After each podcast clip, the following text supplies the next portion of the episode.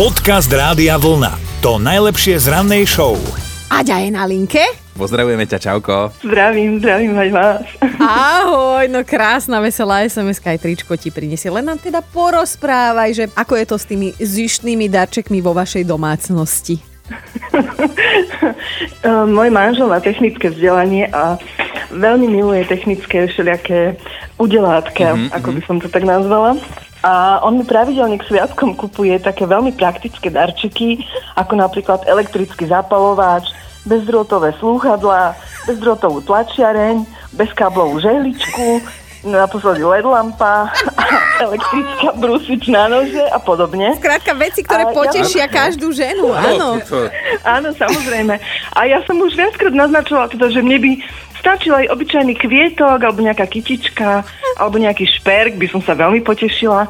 A on stále tvrdí, že to sú také nepraktické zbytočnosti, že to proste v domácnosti nevyužijeme. No ale musím povedať, že časom sa zlepšuje. Naposledy som dostala k výročiu Sobáša prívesok, kde sú vlastne nezábudky, živé nezábudky z prívesku, tak ma to veľmi potešilo. Ale musím povedať, že dostatočne včas mu musím poslať nejaký internetový odkaz a prípadne odfotiť, screenshotnúť a zakruškovať, čo by ma potešilo. Ježiš, to je Perfektné. také krásne. Dáme sa ešte prevychovať, jasné. No, tričko Rádia Vlna ti veľmi radi pošleme my ako darček. Pekný deň, Aďa, pozdravujeme ťa. Ahoj. Ďakujem veľmi pekne. Dobré ráno s Dominikou a Martinom. Prednedávnom sme vám hovorili o novom najvyššom vysutom moste pre peších, ktorý teda otvorili v Portugalsku. A trošku sa okolo tých mostov prechodcov ešte pomotáme, lebo možno ste už mali možnosť prejsť sa po nejakom presklennom moste, teraz je to tak v mode. No a napríklad v Číne to fičí naozaj, že poriadne za posledných 5 rokov tam otvorili viac ako 60 uh-huh. presklených mostov, len teda pre ujasnenie, tak presklenú majú tú podlahu, čiže vy keď kráčate a pozriete sa dole, tak máte pocit, že tam pod vami nič nie je. Dokonca som videla špeciálne efekty, že začne to pod tebou ako keby praskať. No, no, ale... Bože, si povieš, že tak je to špeciálny efekt, že čo by sa mohlo stať, lenže, no. lenže ono to môže prasknúť aj naozaj. Takto si turista tiež jeden dával odvahu, že idem, vykročím, hop, hop, raz, dva Podobný most je teda aj v provincii Jilin, no a ako inak, tá sklenená dlážka sa pod ním rozbila Ježiš. v dôsledku silného vetra ten človek tam zostal normálne originál vysieť. Páne Bože, ja vidím už všetkých svetých, ale akože hneď teda musím dodať, že nespadol, prišli ho zachrániť, on sa tam nejak zachytil, prežil to v zdraví. Ja neviem, či by som si...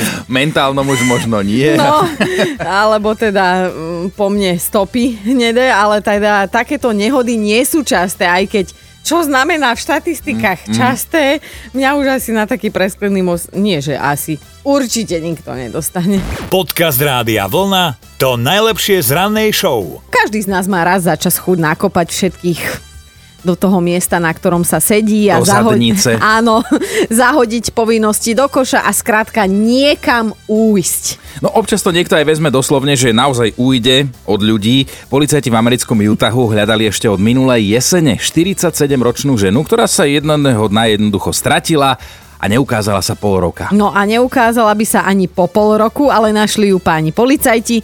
Celé je to veľmi zaujímavé, lebo oni ju objavili v jednom kaňone do ktorého sa žena... Ka, ka, kaňone. Ka, kaňone, kaňone.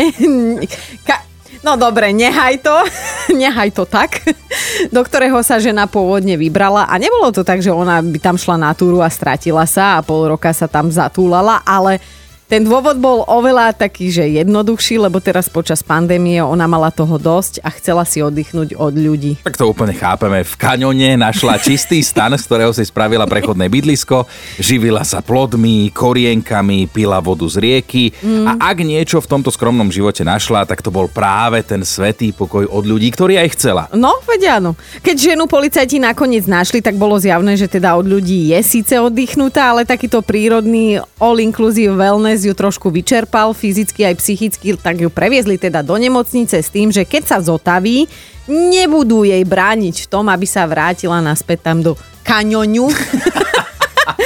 Len teraz, teraz už o nej budú vedieť, tak sem tam ju skontrolujú. Akože mne sa táto myšlienka celá páči, vieš, že odídeš od všetkých svatý pokoj, ako hovorí môj detko, ale ja by som potrebovala plnú chladničku tam, žiadne korienky.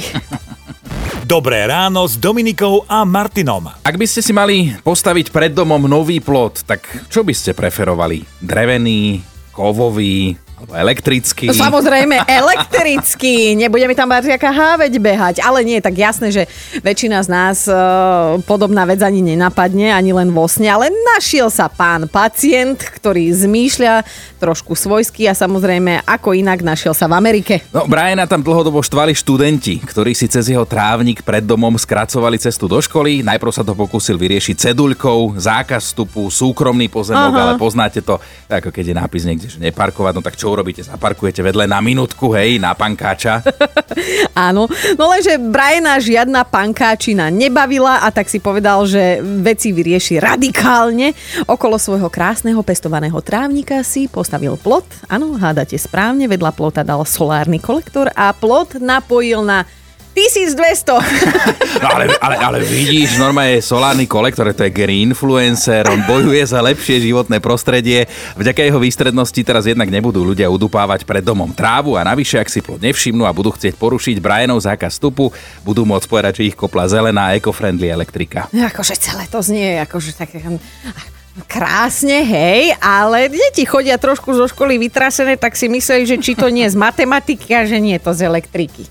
Podcast Rádia Vlna to najlepšie z rannej show. Dominika, keby to bolo na tebe, tak koľko by som mal podľa teba zarábať?